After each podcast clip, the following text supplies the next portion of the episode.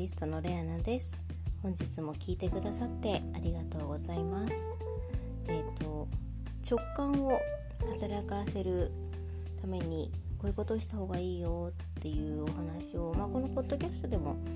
何回かしたことがあるんですけれどもえっ、ー、とまあデジタルデトックス、まあ、こういうデジタル機器に触れないっていうことも大切ですしといらない情報を必要自分にとって必要のない情報を入れないあの知らないようにする知ることがないようにするっていうことももちろん大切です、まあ、情報に振る舞わされないようになるということが大切なんですけれどもあともう一つ、まあ、こういうこともした方がいいよというのがやっぱり、えっと、休憩？休憩を取るっていうことも大切なんですけどその休憩っていうのが、えーとまあ、例えばお仕事をしていてそう何か一生懸命やっていてそれで、まあ、一旦その仕事から離れて休憩をするということではなくてその休憩をしている間にやることが必要なんですけど例えば休憩だからといって、まあ、こういうデジタル機器に触れたり、まあ、ネットサーフィンをしたりっていうのは休憩ではないんですね。その私が言っている休憩っていうのは、うんと、ぼーっとするっていう感じですかね。その物事にこう一生懸命集中しているところから解放して何も考えない時間を作るっていうのが、まあ、自分の直感を働かせるためには大切になってきます。まあ、直感っていうと、まあ、ひらめき、まあ、言い換えればひらめきなんですけれども何かこう一生懸命夢中になってやっている時っていうのはやはりアンテナが張ていなあの張りづらい状況キャッチするのがしにくい状況なのでたとえいい情報が、はい、もし飛び込んできたとしてもそれをつかむことが、難しかったりするんですね。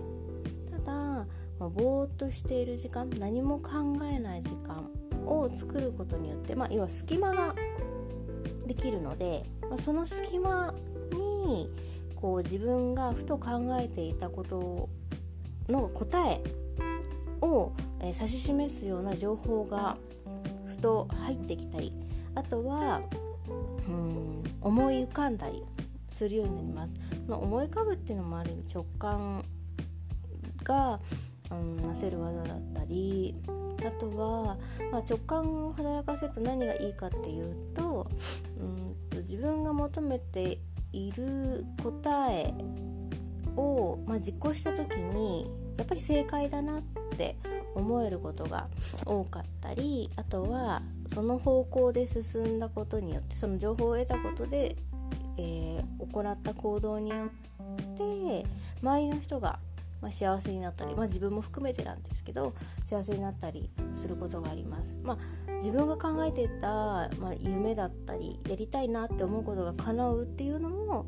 こういう直感に従って行動すること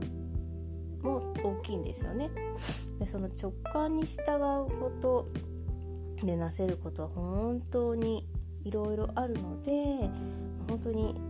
自分はこの今こうデジタル機器に触れたりとか情報がいらない情報あの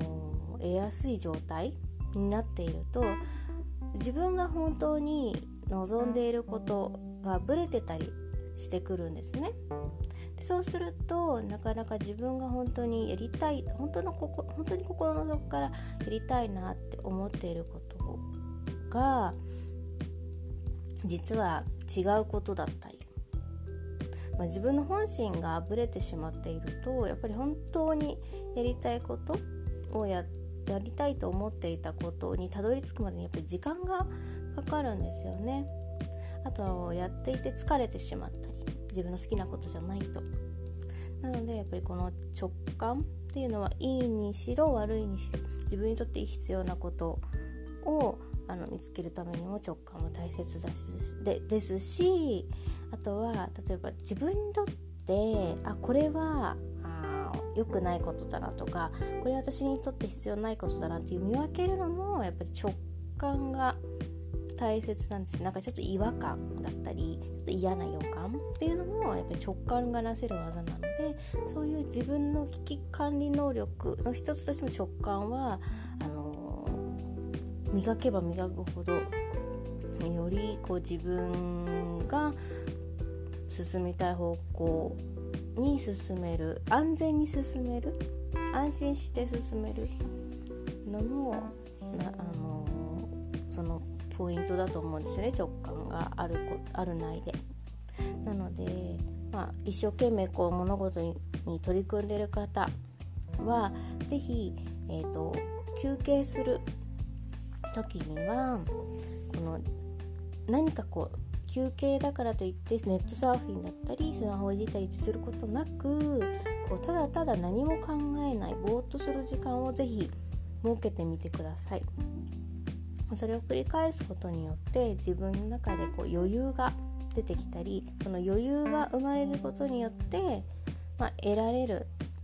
時間でその得られた時間によって